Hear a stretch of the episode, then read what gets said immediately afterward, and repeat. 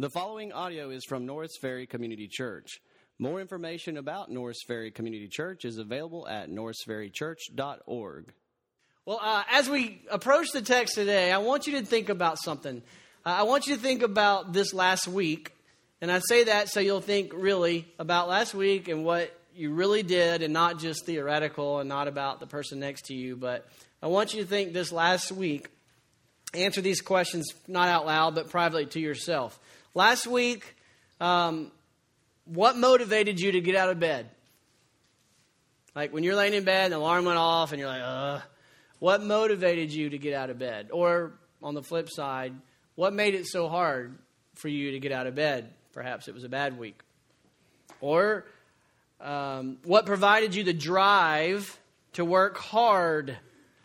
What, what provided the drive to, to do a good job, to work hard, or Conversely, what sapped your energy and made it hard for you to give it your best effort? Really, think about last week, not theoretical, but last week as you worked and as you took care of kids or you went to your office, whatever your circumstance is. What got you out of bed? What gave you the motivation to work hard? What motivated you or or what provided you the drive or what kept you going when things got tough? Maybe you went through some tough things, and where did you find your strength? What kept you going when things got tough? Or conversely, what made you want to lose hope and just quit? What, what gave your life direction last week? When you got up, you set your agenda, you made your appointments, you made priorities. There's only so much time in the day. You had to choose between this and that. What, what gave your life direction? How did you, what was driving that? What was behind and underneath you uh, doing what you did, where you did it, why, and what's, what gave your life direction?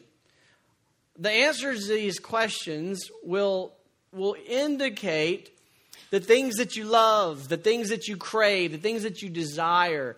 These are your functional gods, if you will.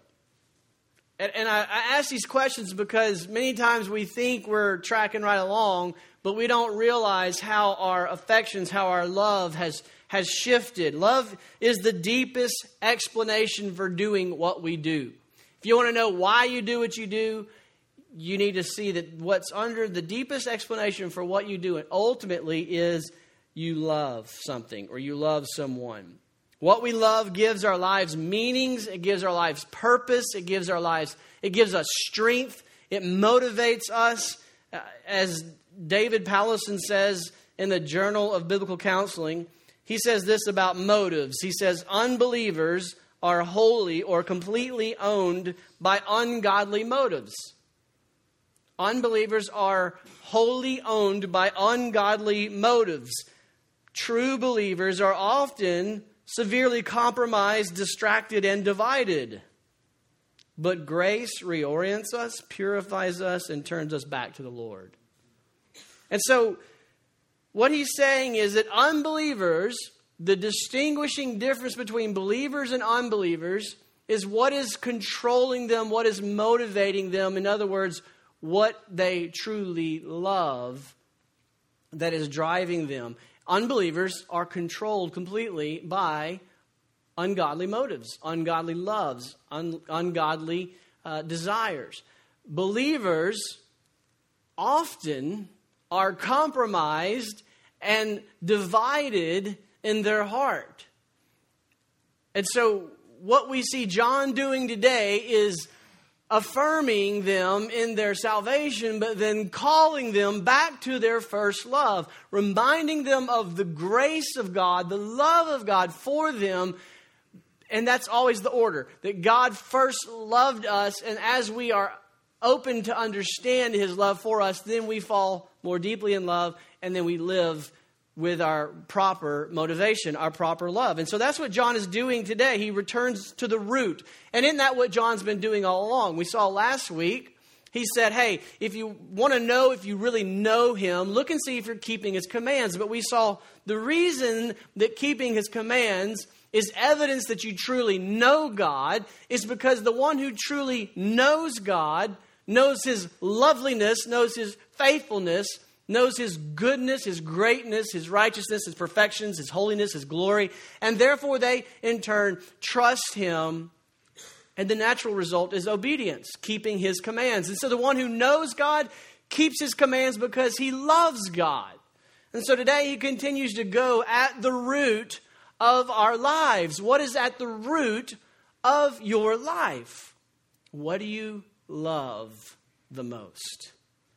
And that's where John challenges us today that love should be the root of every Christian life. And the obedience and the worship is fruit of that love. I'm going to ask the Lord to help us this morning. Lord, I pray that you will help us because my words are empty, my words fall flat, my words do not have any power to transform lives. But Lord, by your Spirit, you take your authoritative word, your scriptures, and you can do a powerful work in our hearts. You can open up hearts to be reminded once again and to see maybe for the first time your great love for us, that we may fall deeply in love with you, and that that love of God, love of the Father, will be the root of our lives, that we then love you and live for you and not love the world or the things of this world. I pray for your help this morning. It's in Christ's name we pray. Amen. So, what, what does Paul do in these verses? We see Paul do two simple things. First of all, we see affirmation. In 12 through 14, Paul is going to affirm them of their faith, give them assurance. And then after he gives them affirmation, he gives them exhortation. And this is typical in the Bible. This is the typical pattern. This is who you are, affirmation. Therefore, this is how you should live. Indicative, this is who you are. Imperative, command. This is how you live. Here he is saying, affirmation, you are in Christ, therefore, exhortation. I exhort you, live this way. Now, when we get to these verses, we see it's very strange, very challenging passage of Scripture in our minds. Listen to verses 12 through 14. He says, I am writing to you, little children, because your sins have been forgiven you for his name's sake. I am writing to you, fathers, because you know him who has been from the beginning. I am writing to you, young men, because you have overcome the evil one. I have written to you, children, because you know the Father. I have written to you, fathers, because you know him who has been from the beginning. And I have written to you, young men, because you are strong and the word of God abides in you, and you have overcome the evil one. It's a very strange passage, and it's just kind of weird the way it's written in English. We just don't get it, and I think it's because it's lost in translation. I've had the great privilege of preaching in Mexico, Indonesia, in South Sudan, and I have not learned the lesson yet. Jokes do not translate. No matter how hard I try to tell myself, don't try a joke, it doesn't work. I'll get in that cadence where I'll say a little phrase, translator says a little phrase, I'll say a little phrase, translator, then I'll slip a joke in because I'll get comfortable. And I've had literally had a translator go, do what? Uh, uh, I'll tell a joke, he'll translate, and sit there, crickets. Okay, that didn't work. Let's move on. And so it's lost in translation. I think that's exactly what's going on here. It's hard for us to understand, but what we what experts say is this is a rhetorical device in Hebrew that really jerks their attention. It alerts them to John's attention. And, and what he's been doing is he's been in theoretically, he's been th- speaking theoretically about what one, how one knows they're saved, what one who says they're saved should live like, and one who says this is not probably saved. And, and then all he says, but you, children, you young men, you fathers, and he's using a, type of device that lets us know this is not literal children, fathers, or young men and fathers. This is figurative. This is spiritual levels of maturity, including men and women, young men, young women, fathers, mothers. He's saying, listen, new believers. You, you, those of you who are growing believers, those who's, those who have been walking with the Lord for many years, you're mature in the faith. Listen, I know that you know Him. I've been saying, you know, in contrast to heresies, he's had to been he's had to, to, to make some hard sayings and say, listen, if you claim this to be in the light, but you walk in the darkness, then you're a liar. And he sees the new believer over here go, Ooh. And I've been saying that if, if, if you say this, but you do this, or if you don't see the love of God in your life, then you shouldn't think that you're in God. And he sees a young man over here. Whoa. And he knows what's going on in their hearts. And so he says, Listen, I have to set the record straight about these false teachers that are saying and claiming that they know God, yet they don't live the way God has called them to live. And I, I have to set the record straight to them, but I want you to know I know you, and I know you're a believer. I don't want you walking around doubting your salvation. My intent is not to cause you doubts about your salvation. I want you to know. And then he goes to them. And, and if we take the two parallel sections and put them together logically, what does he say to the little children, the new believers? These are the believers they've described. He says, as those who have come to know the Father and have their sins forgiven. So he says to new believers, and perhaps we have some here that are newer in the faith, and they've been hearing these You've been hearing these teachings that are hard to receive, that challenge us to examine our life. As a new believer, I want you to know you've been forgiven of your sins. Romans 8 1 says, Therefore, there is now no condemnation for those who are in Christ. If you've trusted Christ, fret not. You have been forgiven. You have a heavenly Father. He's no longer the judge condemning you. He is your Father who has adopted you and loves you. Don't fear. If you're in Christ, you need to know these truths. And then he says to the young men, these are growing, maturing believers, and he describes them as strong, having overcome the evil one, and having the Word of God abiding in them. If he says to the new believers, hey, you are in a loving, forgiving relationship with your Father in heaven, now he implies the Holy Spirit who takes the Word of God and, and infuses or takes it and applies the Word of God into our hearts that, yes, you have overcome evil. But now, as you hide the Word of God in your heart, as the Spirit brings the Word of God alive in your heart, you start to walk in that victory over sin. You will see growing holiness in your life. You are strong in the Lord. I want you to be strong. I don't want you to live as weak Christians. I want you to know that you're in Christ. I want you to know that in Christ you have defeated Satan. And I want you to know you're strong as the Word of God drives deep into your heart. He will make you holy. And then he says to fathers, including mothers, those who've walked with God for many years, he says both times the same phrase You know him who has been from the beginning. You know him. You know him. You've walked for years with him. The eternal God. You know him intimately.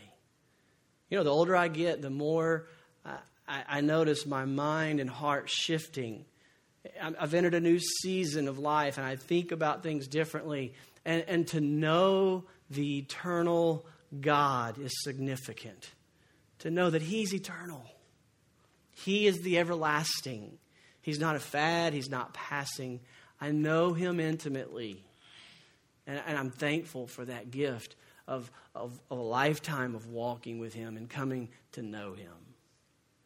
And so John is affirming them. And so when we look at this strange passage, he's providing affirmation of their salvation. He's encouraging the believers in the church at all different stages of maturity. They've been shaken by the recent events of heresy popping up and calling into question all that they were confident about. And those people have since left. And now they're here. And John is saying, Listen, I know you. I want you to know, I know that you know the Lord. You got this. And he summarized it. He, he would say all this is, is God the Father loves you so much, He has forgiven you of your sins. He has given you victory over Satan and evil. His Spirit is applying His Word in your heart that you might learn to walk in His ways and to abide deeply in love with Jesus. You have the Father, you have the Son, and you have been given the Holy Spirit. This is who you are in Christ. Love the Lord don't love the world or the things that are in the world. Come back to your first love. As David Powlison said, we all need to be reaffirmed continually in God's grace. We need to remain connected to the root of God's love. We need to constantly be reminded do you have someone in your life who knows you well enough to talk to you like this? Do you have someone in your life to say, hey, I know you're struggling, but man, you got this. You know the Lord. He's not condemning you, you're in Christ. You see, we all are at different places, even at different times. Sometimes we're too hard on ourselves, and we need a good brother or sister in Christ who knows us well enough to say, hey, man, you, you don't need to be doubting like this. Just keep trucking, keep walking, keep trusting the Lord. Sometimes we're too easy on ourselves. Hey, man, I'm good with God. Don't worry about that. It's no big deal. Hey, whoa, whoa, wait a minute, man. That's not, it's not a good idea. If you don't belong to a church, if you don't belong to this church, I plead with you join this church. Not because of anything that we want to get out of you, but because every human being needs this kind of relationship with believers that says, I know you well enough to say, you need to relax, you're good. Or I know you well enough to say, hey, this is not characteristic of who you are in Christ. Or maybe you are in this church and you have yet to really go in and connect relationally as much as we try to make this a place about relationships and not about activity or attendance, still people can get in here and say, you know, I'm going to community group and I'm going to church. In fact, that's pretty easy. That's about three hours of my life. I check that box. That's not what this is all about.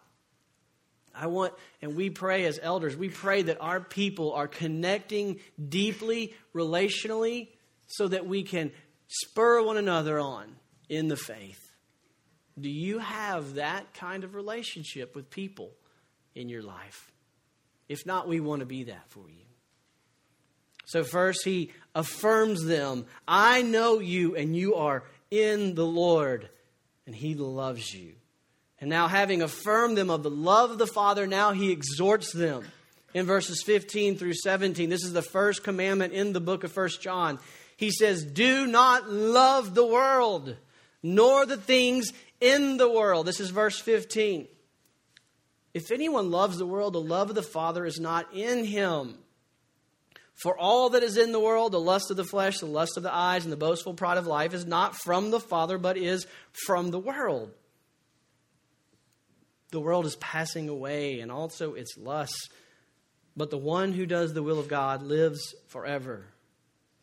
So, as I said, this is the first command in the book that John gives, and he says the command love not the world or the things that are in the world. Now, at first, this may sound a bit strange to us. Why would John say, don't love the world? I mean, didn't John 3.16 say, for God so loved the world that he gave his only son that whoever believes in him should not perish but have everlasting life. So why would he tell us not to love the world? And last week, didn't we say that John said brotherly love is evidence that we know the love of God because it flows in us and through us so that we love others. So, what does he mean, don't love the world? Well, to understand this, we have to understand in the context what the word world means and what it doesn't mean. Let's start out with what it doesn't mean. In this context, we see the world does not mean the universe and the earth and the people that God created. He's not saying anything in contradiction to what we've already described. In the Genesis account, God created the heavens and the earth and all that is in it. He declared it good, He declared it very good. And we know that God loves us and says, Love me and love others. He's not talking about that kind of world. Instead, John is using the term world to refer to anything that is not of God. We call it worldliness. Dodd calls it the pagan way of life. We see it fleshed out in these verses. In the second part of verse 15, look what he says. John makes it clear that loving the world is, is in mutual exclusion. They, you cannot love the Father and love the world, they're so in antithesis. In verse 16, John explains the world. He says, All that is in the world, the way he's using it, is not of the Father, not from the Father, but is from the world. In other words, it's from the devil. John is very black and white. Things are either of God or not. And if they're not, they're of the devil. So you cannot love God and love the devil and the things of the devil. In John 12, Jesus assures us that the devil, though he is currently ruling over the world, that he will be cast out by God in the end. He is doomed, and this is why he says this world is passing away. The world will not ever satisfy. In John 15, 19, Jesus said, Of believers, I chose you out of the world. And so believers find themselves in this strange, precarious situation. We, leave, we live in this world, yet we are not of this world. We live in a system that is built on values and attitudes and loves and cravings and situations that and goals and motivations that are completely counter to God's will. God's values, God's attitudes, God's priorities, God's motivations, God's direction. We are different, so different that we are called aliens in our own land. And so he says, listen, do not love the world or the things in this world, but love the Father and the things of the Father. So in John's teachings, there's a clear contrast between the church and the world. And we look at what John in his letters says. Let me just paint the picture. This is the church and then the world. This is what he says about the church. The church has been chosen out of the world by faith in Jesus. The church has been forgiven by Jesus, has overcome evil, has the Word of God dwelling richly within them, has a loving relationship with God the Father, and does the will of God, knowing God and His will alone satisfies.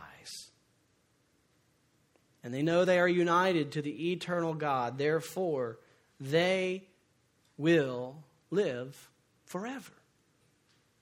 In contrast, you have the world. The world is not of the Father. The world does not love the Father. The world is ruled by the devil and is working the devil's plan. The world will be removed. God will defeat the ruler of the world. He is doomed to destruction. The world is temporary and passing. The world never satisfies.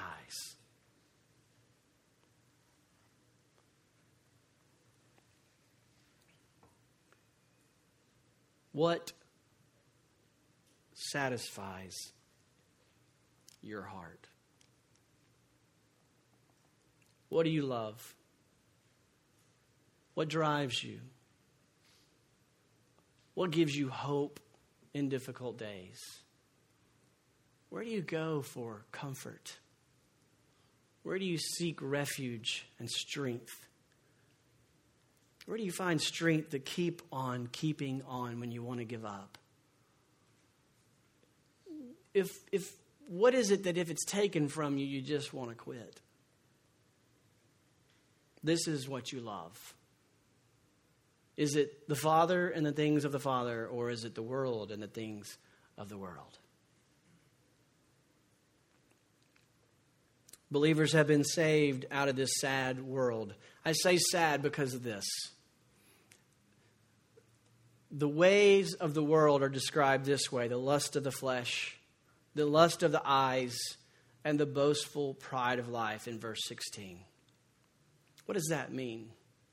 The lust of the flesh. This means that the world is driven and owned and worships their appetite. What is in your heart that you crave? That you think, if I just could have this or accomplish this or achieve this, I will be satisfied. The world is driven by fleshly cravings, driven thinking that if I just get what I want, I'll be happy and satisfied or the lust of the eyes or the things that we see that ruin contentment that we start to think if I just had what they have, if I just achieved what they achieved, if I just reached that destination, I will be satisfied, I will be happy, I'll be at peace, I'll have comfort. The world, with the boastful pride of life, worships self and says that if I just get what I want, I will be happy. And it leads to enslavement. Because you and I know from experience, it never satisfies. It's doomed. The world and the things of this world are passing away. The lusts of the flesh, the lust of the eyes, the boastful pride of life takes the good gifts of God money, career, people, and perverts them into things that I need to get out of them what I think I want so I can be happy. It turns women into objects of pornography or abuse. It turns money into a God that I am enslaved to. It turns possessions into perversions. It takes all of God's good gifts and perverts them and leads us empty, with emptiness. Because every time we reach for it, we find emptiness and we need more because the satisfaction doesn't last. And this is good enough until I see I need this. And then it makes me have to have more and to obtain this better retirement or this bigger home or this vacation home. I've got to work harder. I've got to make more. I've got to get this promotion to get the praise of men because I never am satisfied. And so I'm enslaved to this world and the things of the world and the, the, the things of my own fleshly desires that I create, and they never, ever satisfy. But when we get back to our first love, we remember how loved we are. We know that we are righteous in his eyes, and we don't desperately long for the approval of man because we have God's approval.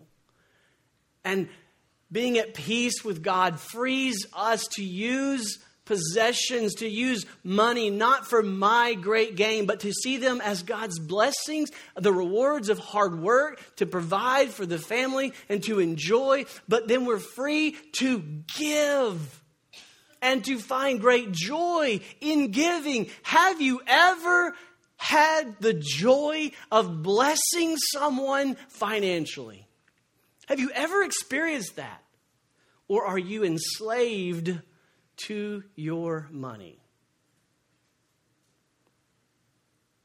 Have you ever had the great joy of viewing your work as a, a, way to serve others and found joy in blessing others, found joy in offering an excellent product, an excellent quality service. Have you ever viewed your workplace as an awesome opportunity to have relationships and display the loyalty of God and the faithfulness of God and seen God reward you by living according to his biblical principles? This is the difference of the world and the people of God. It's radically different. We are not controlled by the world and the things of this world. We are not serving the God of our appetites. We do not anchor our soul in the hope of a future comfortable retirement. We do not think that we can make it through these difficult days of work if we just have enough possessions. Love not the world or the things of this world. I've been reading the life story of Truett Cathy. He's the founder of Chick fil A. I strongly encourage you to read his story. It is a fantastic picture of what we see here. He built the entire empire of Chick fil A, contrary to everything I studied, contrary to everything the public markets would tell companies to do. That's why he's a private company, because he knew that if he had stockholders, he may not be able to give money away like he wanted to and like he felt God called him to. He knew that it would be about expanding as fast as you can, and he would have to compromise biblical principles. And in that case, God rewarded him on earth, perhaps for us to see that this is the blessed path of life. Maybe you are doing it and you won't see the reward until eternity, but I promise you it's going to be worth it. And so, so consider your heart. Consider your values. Consider what you look at and what you think about when you look at possessions and money and these objects of this world. What do you think about them? Are they things that spur you on to praise God and His goodness and His glory? Or do they become your functional gods that become your hope, that become your love, that become your motivation, that become your appetite, that it, they become your God? We live in a very difficult situation. As Powlison said, we are constantly slipping in to this loving the world and things of the world. And we constantly need the grace of God, the love of God, the reminder of how much God has loved you in Christ is what pulls you back out. Loving Him then allows you to properly view the world and the things of the world and to give and to, to properly respond. It, it's, it's like someone who has diabetes and they get insulin, and if they get too much, they don't realize that they are slipping into an coma. They need someone to come and say, hey, hey, What's going on? We need to test their blood and check their blood levels and, and get them back on track. They don't realize what's going on. That's what happens to us when we're in the world, but not of the world, is we very subtly slip into loving the world and the things of the world. If it's not a daily battle, it's a moment by moment battle. With every check of your post, your Facebook post, or your Twitter account, or your Snapchat, or your articles that you read, or the commercials that you see, or the award ceremonies, there's or the television sitcoms, they present a completely different lifestyle that challenge everything that you see in the Word of God. And every day we must be vigilant to fight against the slippery slope of falling into this subtle loving the world and the things of the world. Why? Because it is doomed. God loves you too much to let you slide into that coma. What's driving you?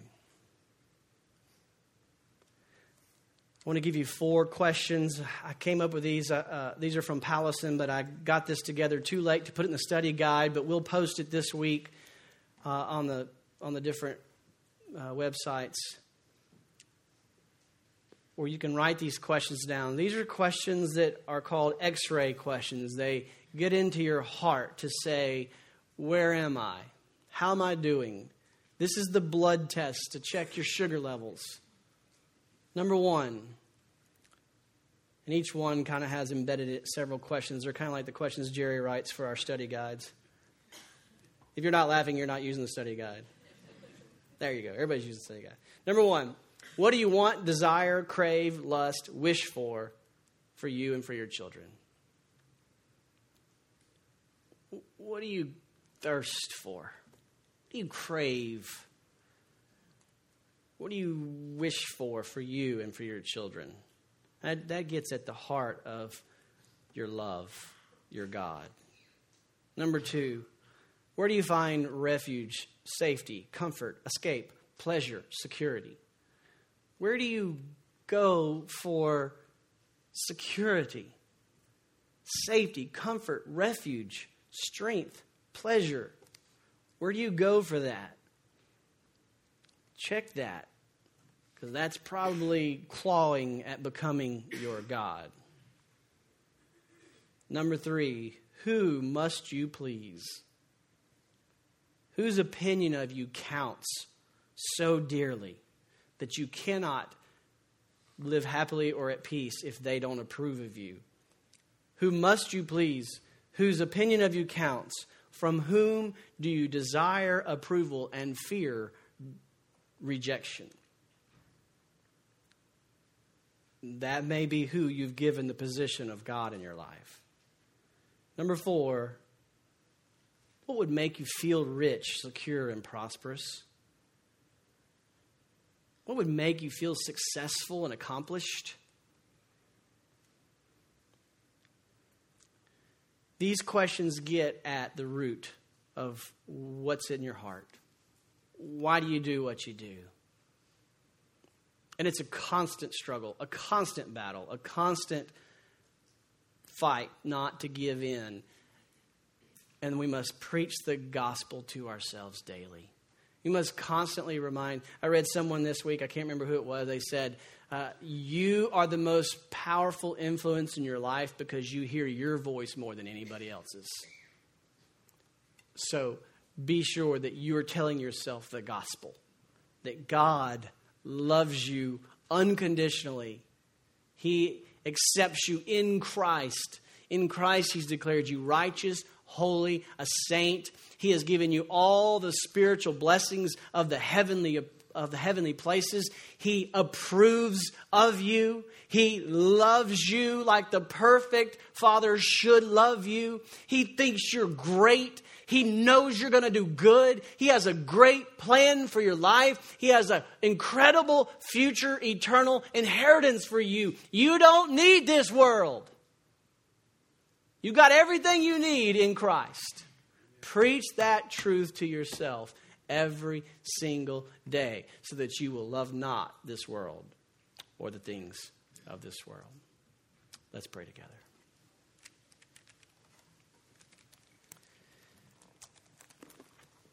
Father God, I thank you so much for your love and grace that we do not deserve.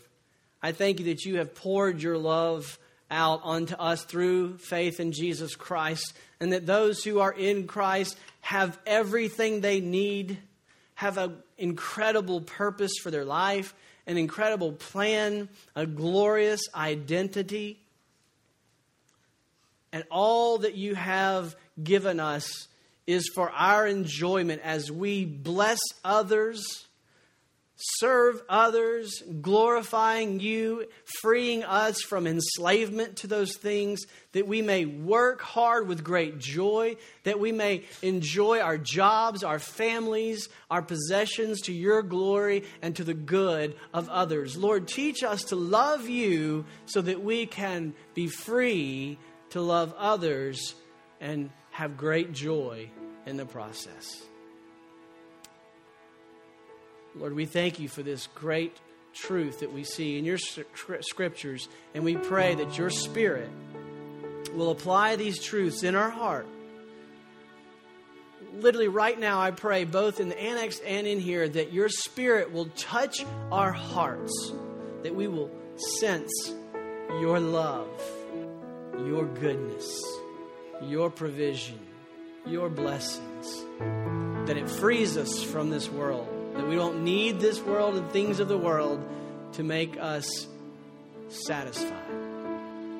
It frees us to use the blessings in this world as an opportunity to find great joy in blessing others. And in the process, bringing great glory and honor to your name, the precious, glorious name of our Savior, Jesus Christ. It's in His name we pray. Thank you for listening to audio from Norris Ferry Community Church located in Shreveport, Louisiana.